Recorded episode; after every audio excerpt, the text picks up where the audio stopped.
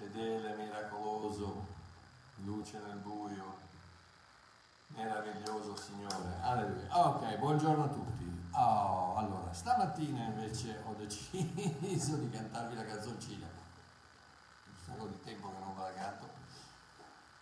E, e mi sembra che sia arrivato anche il momento di dire veramente buongiorno a questo giorno che è meraviglioso perché in Italia mi sembra che le cose stiano andando bene, da noi, da noi ancora no perché il, eh, siamo ancora in quarantena eccetera eccetera, ma, eh, ma- ma il, Signore, il Signore ha il mondo nelle sue mani, il Signore ha il mondo nel suo cuore, il Signore ha ognuno di voi nel suo cuore e nelle sue mani e quindi questo è un buon giorno. Ok, pronti? 1, 2, 3, ram pam pa, ram pam pa, ram pam, buongiorno, questo giorno che si sveglia qui con me. Buongiorno al latte dal caffè, buongiorno a chi non c'è, al Signore Gesù che sta sempre con me, al Signore Gesù che si cura di me. Buongiorno a tutti quelli che sorridono con me. Ah, buongiorno, buongiorno, buongiorno, buongiorno. Ok, Prima una cosa velocissima, velocissima, un, un annuncio che devo fare. Tanti di voi mi avete chiesto, mi avete chiesto il, um, per poter versare il 5 per 1000 uh, a, a, Bosco e io vi ringrazio e sono, sono, sono veramente riconoscente del, del, vostro gentile pensiero e sarebbe bello, però purtroppo, eh, no, purtroppo, ma eh, Bosco è una non profit eh, ehm, in Sudafrica non in Italia, quindi non c'è la possibilità di, di, di dare 5 per 1000. Se volete fare una donazione, che Dio vi benedica, grazie, www.ilsuovillaggio.com dove troverete anche il mio libro, La Costituzione del Credente, ehm, da comprare se ve lo potete permettere o ve lo mando gratuitamente, basta che me lo diciate in formato PDF. Tutti i miei prodotti, tutti i miei libri sono a disposizione gratuitamente. Ok, stiamo seguendo una serie di insegnamenti dal mio ultimo libro, La Costituzione del Credente. Questo libro tratta 23 articoli di credo cristiano fondamentali per poter filtrare attraverso le lenti dell'amore e della grazia tutto ciò che a prima vista può sembrare biblico e scritturale, ma che ci viene proposto unicamente per consolidare la tradizione dell'uomo. Oh, la costituzione di una nazione è quella legislatura, quella serie di leggi, quella, quella legislatura alla quale tutte le leggi devono sottomettersi. Un, ombrello che copre la situazione eh, legale di una nazione. Questa che propongo nel mio libro l'ho formulata per valutare dottrine, sermoni, video, libri o qualsiasi altra forma di insegnamento alla luce della verità che ci fa liberi, ve l'ho detto tante volte. Se dopo aver ascoltato un messaggio, se dopo aver visto un video, se dopo essere andati in comunità, se dopo aver letto un libro, eccetera, non vi sentite liberi, eh, mi sa che non avete, non avete ascoltato la verità, perché la verità ci rende liberi ed è quello che ha detto eh, Gesù.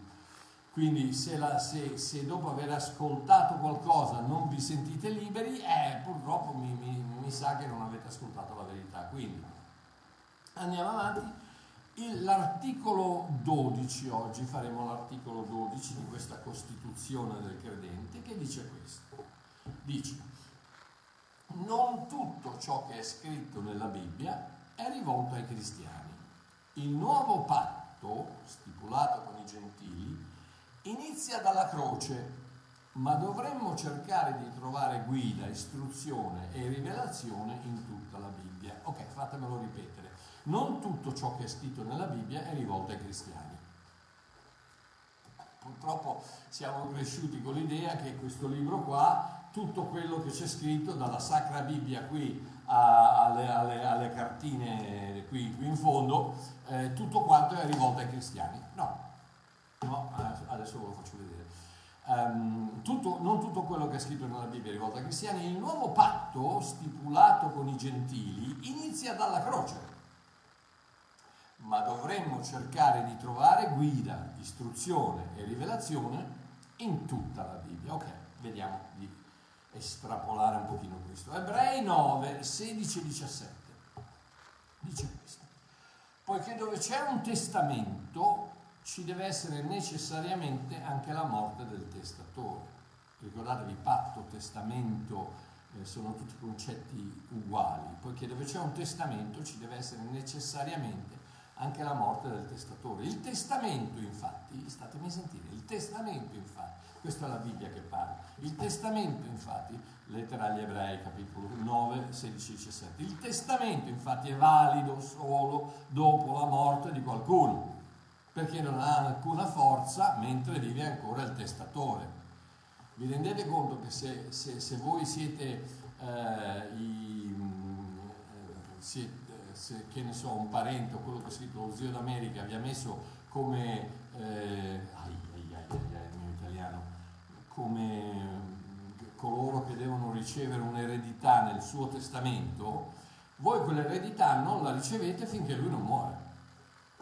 lo zio d'America deve morire per, perché voi possiate ricevere l'eredità, perché il testamento possa essere valido. Ecco perché la lettera agli ebrei dice il testamento infatti è valido solo dopo la morte di qualcuno, perché non ha alcuna forza mentre vive ancora il testatore. Ok, quindi la fatidica, page, la fatidica pagina a circa tre quarti dall'inizio eh, della vostra Bibbia, subito dopo l'ultimo versetto di Malachia, capitolo 4, la pagina che dice il Nuovo Testamento è errata. Ah, eresia, non c'è niente di errato nella Bibbia. Amore mio, sì, invece quella pagina è sbagliata, è errata. Perché proprio come afferma Ebrei 9, 16 e 17, che abbiamo appena letto, un testamento non inizia dalla nascita del testatore, ma dalla sua morte. Se tu giri la paginetta dopo il Nuovo Testamento, vedrai che trovi che cosa? Il Vangelo secondo Matteo, capitolo 1, versetto 1, la storia della nascita di Cristo. E un testamento non, non incomincia dalla nascita, ma incomincia dalla morte. Quindi Matteo 1.1, contrariamente a quanto creduto per secoli, non è l'inizio del nuovo patto. Il nuovo patto inizia con il trentesimo versetto di Giovanni 19 che dice, dopo aver ricevuto l'aceto, Gesù disse, tutto è compiuto e chinato il capo spirò. Il Nuovo Testamento, il Nuovo Patto, non inizia con la culla, ma inizia con la croce. Nel momento in cui Gesù Cristo rilascia il suo spirito nelle mani del Padre, il velo del Tempio che separava Dio dal suo popolo si squarcia, aprendo la via alla presenza di Dio, una volta per tutte, una volta per tutti. Marco la mette così. Gesù, dando un forte grido, tra parentesi, cos'è che gridò? Gridò, in Luca dice, nelle tue mani eh, rimetto il mio spirito, tutto è compiuto, tutto è compiuto, spirò, prima di, aver, prima di, prima di spirare, fece questa dichiarazione ehm, eterna dove disse tutto è compiuto. Il velo del Tempio si squarciò in due dall'alto in basso. Il sacrificio di Cristo ottenne la grazia necessaria per permettere a noi di stare davanti a Dio senza un intermediario, così come siamo, grazie al sangue del nuovo sommo sacerdote Gesù Cristo. Amore mio, fratello mio, caro, prezioso, credente, cattolico, il Papa non è un intermediario, il sacerdote non è un intermediario, un intermediario. Caro amico ebreo, il rabbino non è un intermediario. Io mi ricordo sempre una volta che eh, conoscevo eh, un, un, un, ebreo, un ebreo che si dichiarava ateo, ma un ebreo, Shlomo, si chiamava Shlomo Salmone, eh, e qui a Hermanus, il quale l'unica cosa che non riusciva a capire è come, come potevo io dirgli, no, io parlo con il Signore, io sento la sua presenza, io eh, comunico con lui, lui comunica con me, senza un intermediario, perché nella mente del religionista tu non puoi andare da Dio, hai bisogno di un qualcuno, hai bisogno di che cosa? Di un pontefice che faccia da ponte tra te e Dio. E l'unico pontefice che, di, che esiste è Gesù Cristo, non il Papa, non il rabbino, non, eh, non il, eh, prete ortodosso, non il sacerdote, nessuno, soltanto Gesù Cristo. E Gesù Cristo è morto sulla croce per, per aprire la via al Padre. Il velo si è aperto, pum, lo Spirito di Dio è uscito dal, da, quel, da quel tabernacolo, da quel tempio chiuso, per uno e per tutti, per una volta per sempre. Quindi, Ebrei 4,16 dalla Bibbia della Gioia dice perciò avviciniamoci con piena fiducia al trono di Dio per ottenere la sua piena misericordia e trovare la grazia che ci aiuti nel momento del bisogno. In quel momento non un secondo prima, non un secondo dopo, nel momento in cui Gesù Cristo è spirato e ha, ha, gridato tutto è compiuto, il velo si è squarciato, in quel momento, non un secondo prima, non un secondo dopo, il nuovo patto tra Dio e il suo popolo ha avuto inizio. Allora, Mario, se il nuovo patto inizia sul Calvario, cosa c'era prima della croce? Dai, non è difficile. Pensaci un attimo c'è solo una possibilità, prima della croce c'era il vecchio patto, se, se il nuovo patto inizia alla croce, prima della croce non c'era un, un vuoto, sottospinto, c'era il vecchio patto. O per essere più precisi, perché questa è un'altra delle, delle, delle, delle menzogne che vengono ripetute regolarmente, prima della croce c'era il patto che Dio aveva fatto con Israele, perché prima della croce noi gentili non facevamo parte del patto di Dio. Il, il, vecchio patto era stato fatto con Israele, non con i gentili. Noi gentili non c'entravamo proprio niente. Il vecchio patto fino a fatto con Israele, mentre dopo la croce c'è il patto che ha fatto con l'umanità. L'unico patto nel quale noi gentili siamo coinvolti. Prima della croce non c'era un patto con noi gentili. Oh, se tu sei ebreo, mi stai guardando, sei un ebreo, il patto prima della croce era con te, il vecchio patto è verso di te, il Vecchio Testamento è rivolto a te. Ma dalla croce in poi i gentili, vengono, i, i gentili e gli ebrei vengono incanalati, vengono messi tutti insieme.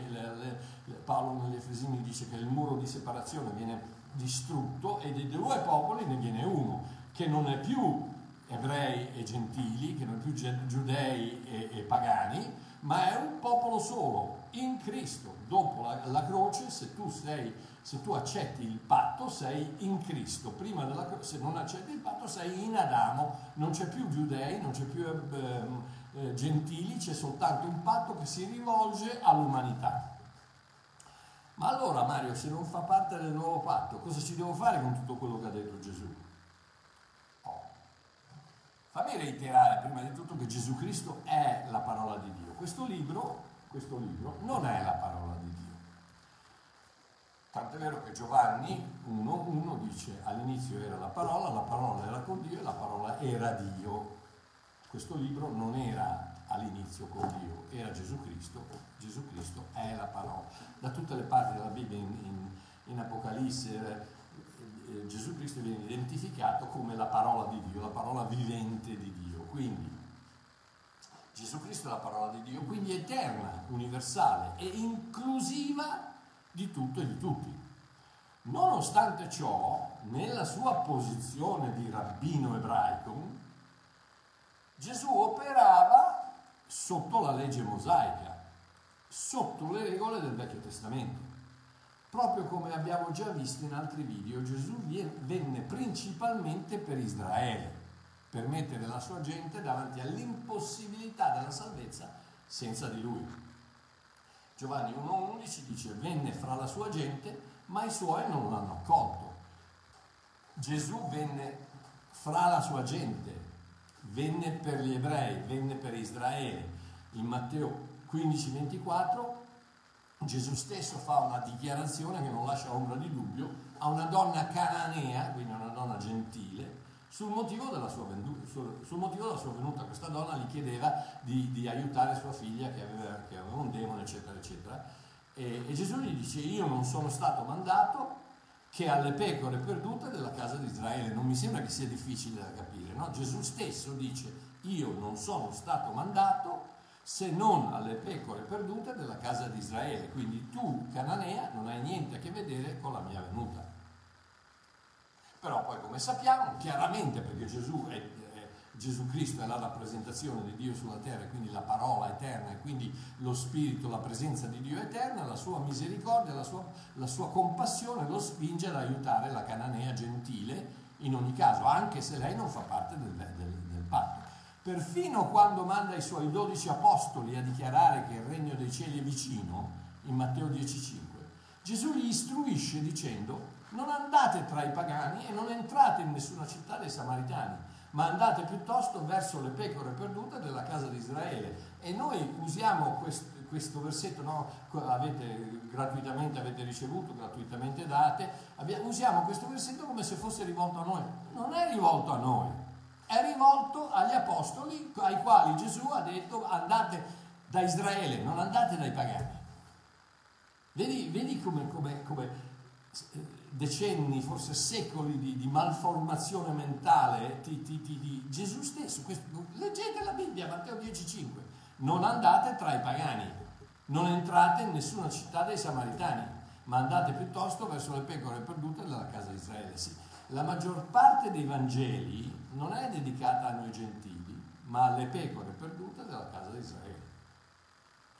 Il Messia non ha, non ha fatto altro che mettere il suo popolo faccia a faccia con gli standard irraggiungibili e le richieste impossibili della Torah, affermando cose del tipo, in Matteo 5:20, io vi dico, se la vostra giustizia non supererà quella degli scribi e dei farisei, non entrerete nel regno dei cieli. Sta parlando ai giudei, non a te, non a te gentile, non prendere questi versetti e, e, e acquisiscili sulla tua vita. Non sta parlando a te Gesù, sta parlando agli ebrei, sta parlando a Israele e sta dicendo se la vostra giustizia non supererà quella degli scribi e dei farisei, non entrerete nel regno dei cieli. Amore mio, la tua giustizia sorpassa quella, dei, quella degli scribi e dei farisei? In Cristo, sì. Quindi, dopo la croce, colui che non conosceva peccato fu fatto peccato per noi, che noi potessimo diventare la giustizia di Dio in Cristo Gesù. Quindi adesso la nostra giustizia sorpassa quella degli scrivi dei farisei, ma a quei tempi no, quelli erano il, il, il meglio del meglio del meglio, praticamente dove, doveva, diceva di comportarsi meglio del meglio. Impossibile. Matteo 5:21, avete inteso che fu detto agli antichi non uccidere, chi avrà ucciso sarà sottoposto a giudizio. Ma io vi dico, chiunque si adira con il proprio fratello sarà sottoposto a giudizio. Chi poi dice al fratello stupido sarà sottoposto al sinedrio e chi gli dice pazzo sarà sottoposto al fuoco della ghenna. Amore mio, non c'è neanche più il sinedrio. Cosa, non applicare questi versetti ai gentili, a noi pagani, ai non, non, non sta parlando a noi, sta parlando agli ebrei dove dice se tu dici al fratello stupido andrai a finire davanti ai farisei al sinedrio. E l'ultima volta che ho controllato a, a, a Casal Pusterlengo il sinedrio non lo trovi. Quindi anche se dovessi eh, non puoi andare davanti al sinedrio. E poi dice, chi gli dice pazzo sarà sottoposto al fuoco della ghenna. Vi rendete conto? Vi rendete conto che noi leggiamo queste scritture e le prendiamo come se fossero dette a noi? Ma ti rendi conto che tu vai sull'autostrada e mandi a quel paese quello che ti taglia la strada e la Bibbia dice che devi andare all'inferno? C'è scritto qui, e chi, chi, gli dice pazzo sarà sottoposto al fuoco della ghenna. In altre parole, se perdete la, la pazienza con un fratello, passate dal tribunale, sinedrio, giudeo, direttamente all'inferno. Impossibile. Matteo 5:27, avete inteso che fu detto non commettere adulterio, ma io vi dico, chiunque guarda una donna per desiderarla ha già commesso adulterio con lei nel suo cuore. E questa è la favorita de, de, de, il peccato favorito della Chiesa italiana. Ah, ma allora io posso commettere adulterio? Fra... Amore mio, tutti i giorni lo commetti adulterio. Sei un adultero come me stando a queste cose, perché vedi una donna e dici, ah, che bella.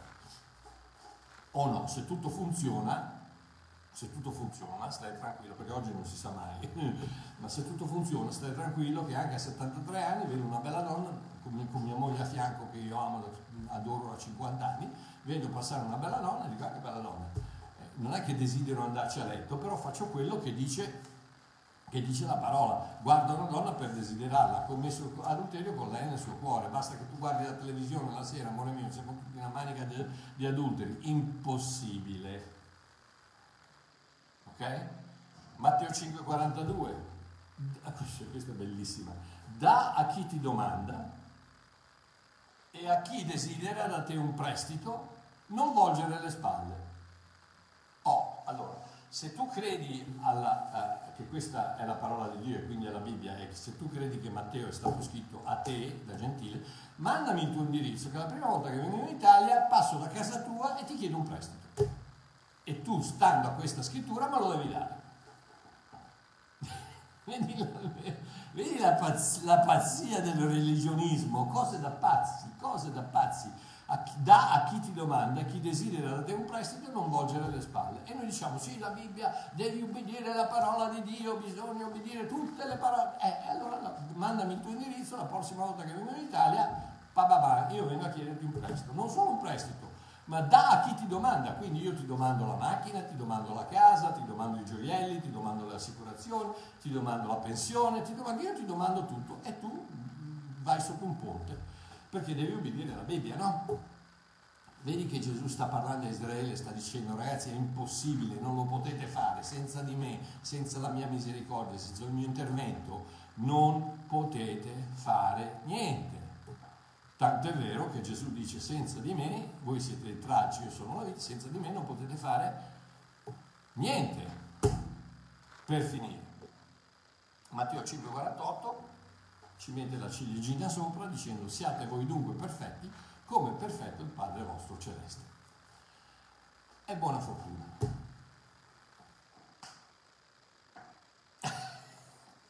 Siate perfetti, mi sembra una cosa facilissima, no? Non c'è alcun problema. Se tu non metti in pratica Ebrei 10.10 che dice con una sola offerta egli ha reso perfetti tutti quelli che ha santificato. Quindi Gesù ha reso perfetti dalla croce con il suo sacrificio una volta per sempre tutti quelli che ha santificato, in altre parole me e te i gentili e tutti gli ebrei che credano a lui come Messia.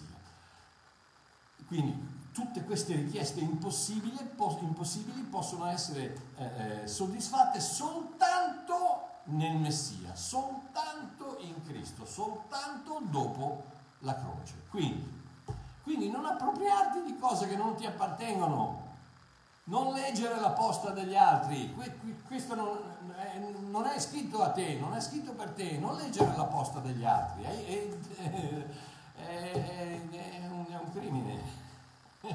Non pensare che ogni parola annunciata da Gesù Cristo sia diretta a te, perché non lo è.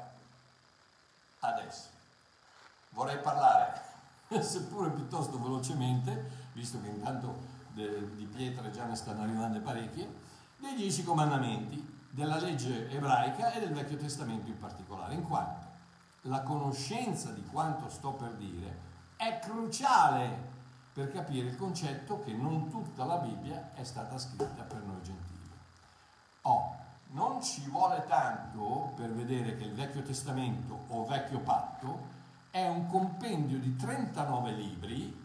Chiesa Cattolica Romana ne riconosce 46, vabbè, ma il, il concetto non cambia, dedicati e indirizzati al popolo di Israele, non ai greci, non ai romani, non ai gentili, non ai pagani, ma a Israele. Il vecchio patto è, è indirizzato al popolo di Israele. La frase, il mio popolo, tra parentesi Israele, è ripetuta, è ripetuta centinaia di volte nel Vecchio Testamento. Un versetto in particolare racchiude questo concetto in maniera semplice e chiara. Esodo 6, 3, 4 e 5. Io apparvi ad Abramo, a Isacco e a Giacobbe come il Dio Onnipotente, ma non fui conosciuto da loro con il mio nome signore, di Signore. Stabilì pure il mio patto con loro, con chi? Con Abramo, Isacco e Giacobbe. Chi rappresentano Giacobbe, il suo nome è Israele, questo è la, la, il, triuno, il triuno, i tre patriarchi che rappresentano il popolo di Israele. Stabilì pure il mio patto con loro per dar loro il paese di Canaan. Dio l'ha dato agli italiani il paese di Canaan? No, non credo. Sta parlando di Israele, il paese nel quale soggiornavano come forestieri ho anche udito i gemiti dei figli di Israele che gli egiziani tengono in schiavitù e mi sono ricordato del mio patto. Siete mai stati in schiavitù in, in Egitto? No, e quindi non, è, non c'entra un accidente di niente con voi. Per quanto riguarda la legge, il concetto è praticamente lo stesso. Ma vorrei citare un ebreo per eccellenza, Saulo di Tarso, altrimenti noto come l'Apostolo Paolo. Questo è quanto l'Apostolo ai gentili afferma. Ecco che tutto un tratto si è staccato da questo gruppo, perché ricordatevi una cosa, che la Chiesa è nata dal, dal, da un gruppo di ebrei. Eh, eh non, non, so se non è, non è molto difficile da, da, da capire che prima, prima, della croce i cristiani non c'erano. Quindi prima della Pentecoste, prima, c'era soltanto una, un gruppo di gentili e un gruppo di ebrei. Okay? E la Chiesa è nata da questo gruppo di ebrei. Gli apostoli, che sono, che sono coloro che hanno, hanno, fatto partire la, la, la, la, Chiesa, gli apostoli erano ebrei. Okay?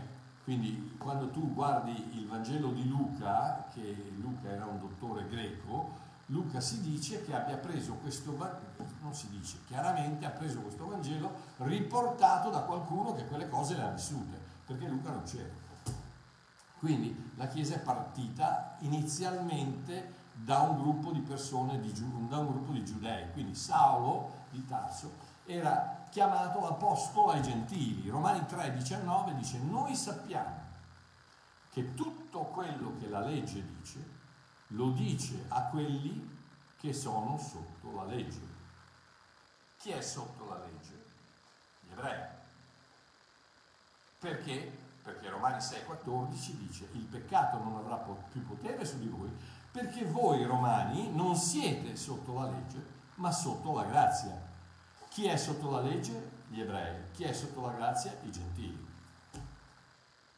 Adesso consideriamo velocemente la vacca sacra dei dieci comandamenti, perché io proprio un paio di giorni fa ho dovuto chiudere una conversazione con una sorellina la quale si rifiutava di, di ascoltare.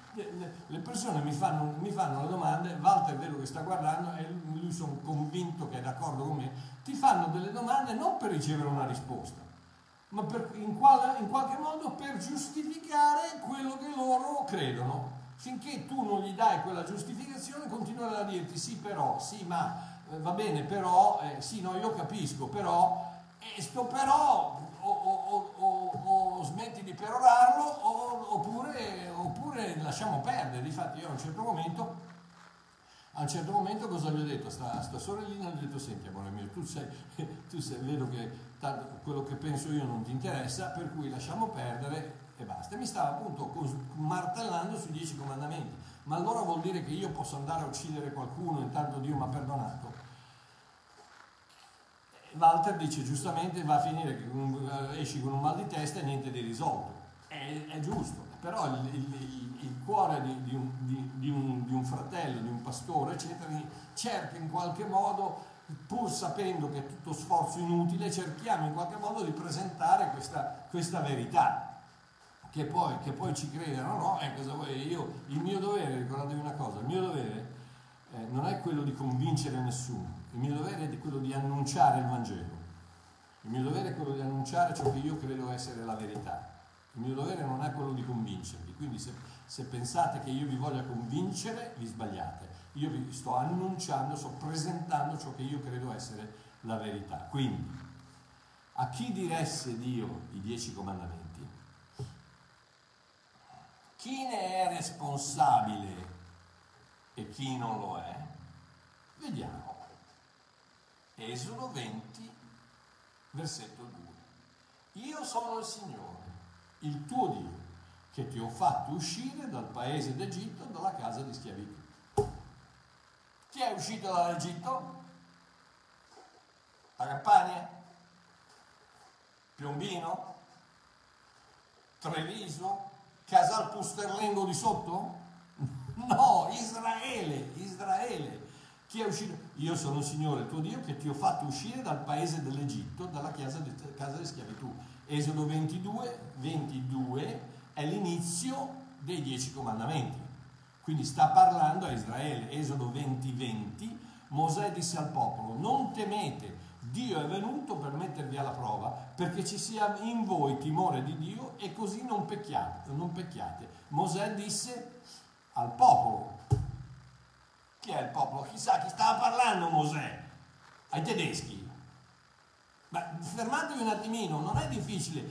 St- Mosè disse al popolo, a chi stava parlando Mosè? A casa Pustenghesi. No, stava parlando a Israele, 2 Corinzi 3, 7, 8.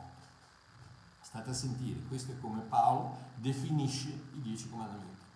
Egli ci ha anche resi idonei a essere ministri di un nuovo patto, non di lettera ma di spirito, perché la lettera uccide ma lo spirito vivifica. Se il ministero della morte, statemi a sentire, se il ministero della morte. Scolpito in lettere su pietra, cos'è che era scolpito in lettere su pietre? Cos- fermati un attimo, cos'è che cos'è che è stato scolpito da Dio col, col, col dito sul, sul, sulla, sulla, pietra, le due, le due, tavole dei famosi, cos'è, cos'è? i dieci comandamenti. Se quel ministero che Paolo chiama della morte, il ministero della morte scolpito in lettere su pietre, fu glorioso, al punto che i figli di Israele non potevano fissare lo sguardo sul volto di Mosè a motivo della gloria quando è sceso dal Sinai dopo aver ricevuto i dieci comandamenti, che pur svaniva eh, dal volto di lui, quanto più sarà glorioso il ministero dello Spirito. Quindi sta, Paolo sta dichiarando che i dieci comandamenti sono il ministero della morte. Il ministero della morte scolpito su pietra sono i dieci comandamenti. E a cosa sono soggetti i gentili di Corinto? Al nuovo patto dello Spirito, non ai dieci comandamenti della lettera. Ah, ma Tio, ma allora possiamo andare a, fo- a fare commettere adulterio perché intanto, eh, vedi che non hai capito un accidente di niente, ma non hai capito, ma proprio niente. Ma, ma, ma se io dovessi gridare nel tuo cervello, fa eco. Oh, non c'è un grammo di materia grigia. Vedi, ti ho appena detto che questi sono stati dati a Israele e noi abbiamo il nuovo patto. Nel nuovo patto Cristo in noi è la speranza di gloria. Quindi Cristo in noi è quello che ci dice non uccidere. Cristo in noi è quello che ci dice non commettere adulterio. Cristo in noi non è la legge, non sono i dieci comandamenti perché quello è il ministero della morte. Noi invece siamo sotto lo il, il, nuovo patto dello Spirito di Dio in noi, il quale ci guida con la sua voce, non con la bacchetta, non con, non con, eh, con le frustate, non da dietro come un mandriano, ma davanti come un pastore che ci dice seguimi, vieni, ti faccio vedere io la via della giustizia, ti porto io sulla via della giustizia, ti, porto, ti,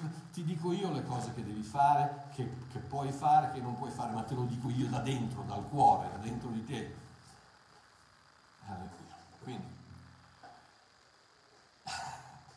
quindi ok, sembra di essere stato abbastanza esaustivo, anche se chiaramente non posso citare le centinaia e centinaia di versetti attinenti a quanto ho appena affermato. Comunque mi sembra di essere stato abbastanza chiaro. Quindi, questo forse vuol dire che la Bibbia deve essere ignorata nella sua completezza, ma non sia mai. Ma assolutamente no. 2 Timoteo 3,16 dice tutta la scrittura è divinamente ispirata è utile a insegnare, a convincere, a correggere e a istruire nella giustizia, affinché l'uomo di Dio sia completo, pienamente fornito per ogni opera, per ogni buona opera. Dalla Bibbia ricaviamo insegnamenti sulla storia del genere umano, il suo sviluppo, gli errori commessi, verità rivelate, cose da evitare, incoraggiamenti, lezioni di vita, guida, assistenza, avvertenze, istruzioni su come comportarsi, perle di saggezza e tante, tante, tante altre lezioni su come vivere una vita di successo come Dio la vuole per noi. Questo, la parola di questo qui, è un manuale di vita, tutto manuale di vita. Quindi, anche se non ogni versetto dalla Genesi all'Apocalisse è diretto a me, Dio può parlarmi da ogni versetto dalla Genesi all'Apocalisse, se così vuole. Voglio farvi un esempio. Il libro di Esther, ok? Il libro di Esther fu scritto come un libro storico per narrare quanto, quanto successe ai giudei sotto il regno di Assuero, re della Persia.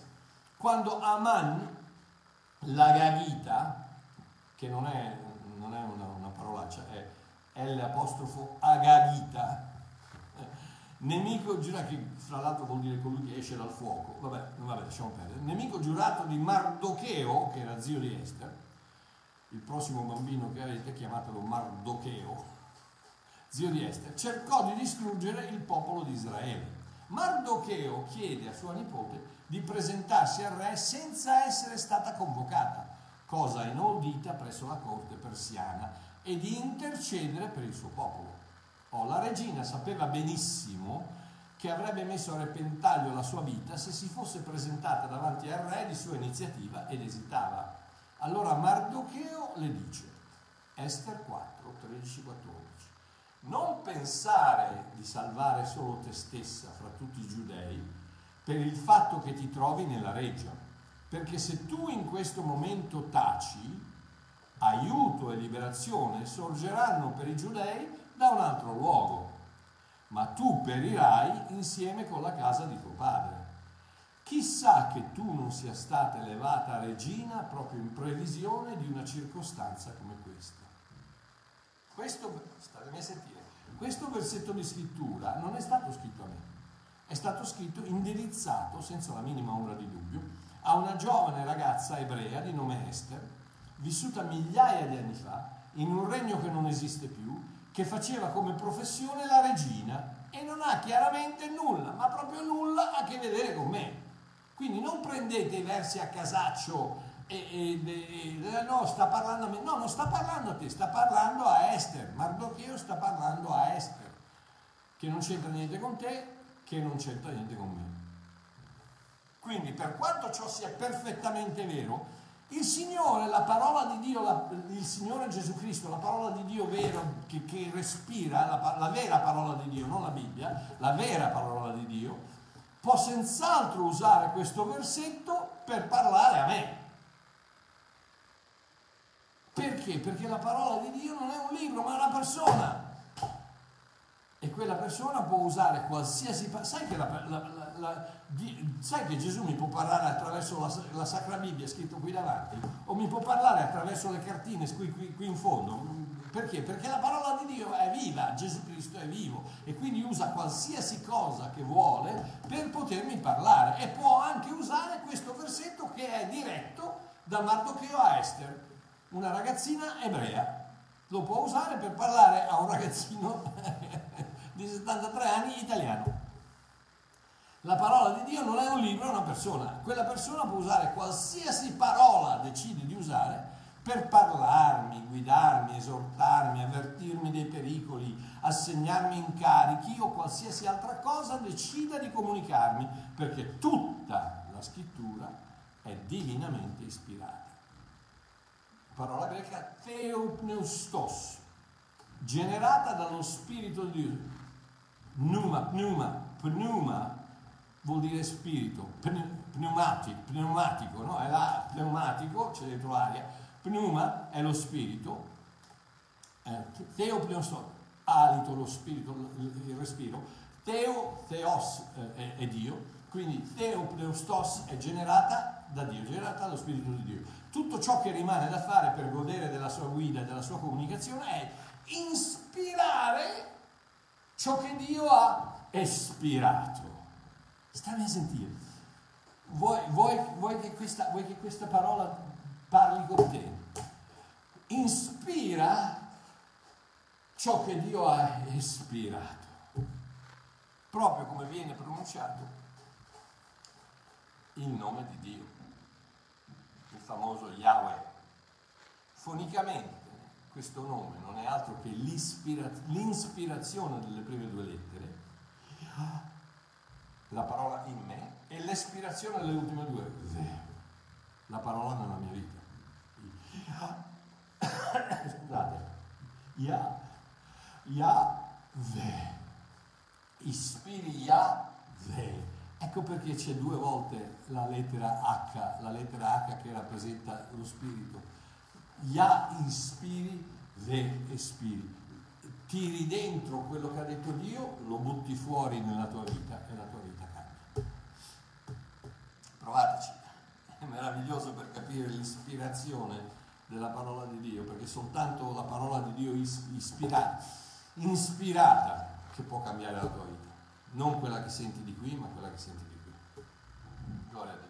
Quindi l'articolo 12 della Costituzione dichiara che se il messaggio dichiara che se il messaggio che viene predicato, le istruzioni che vengono impartite o le dottrine che vengono insegnate dichiarano che ogni versetto scritto nella Bibbia riguarda tutti noi, e che dobbiamo ubbidire ciecamente a quanto la Bibbia dice, dalla Genesi all'Apocalisse, o che Dio può parlare a noi gentili unicamente attraverso le lettere di Paolo e non attraverso qualsiasi versetto Dio decida di usare, questi messaggi, istruzioni o dottrine sono errati e non sono costituzionali. Punto. Amen. A questo punto voglio eh, chiudere con questo non so se eh, tra le, le persone eh, che stanno guardando adesso, che guarderanno in futuro uh, questo video, ci saranno delle persone non credenti, ma se tu in questo momento non sei sicuro di avere dentro di te la presenza del Dio vivente, non, non, non questo. La lettera uccide, lo spirito porta vita. Quindi se tu dentro di te non hai la certezza di essere nato di nuovo, di essere nato dall'alto, di essere un cristiano, di essere un figlio di Dio, di non avere, ti invito a fare questa preghiera, che è la preghiera che io ho fatto eh, quasi 40 anni fa. Non è una preghiera religiosa, quindi rilassati, tranquillizzati, non c'è problema. Se ti, ti vergogni o ti imbarazzi, eccetera, non, o, o, falla più tardi quando sei da solo o falla nella tua mente, ma vorrei che tu dicessi questo, vorrei che tu dicessi, Dio non so neanche se esiste, ma se esiste, aiutami, perché ho bisogno di te. Grazie. Che Dio vi benedica, un abbraccione da Babbo Mario. Ci vediamo la prossima volta.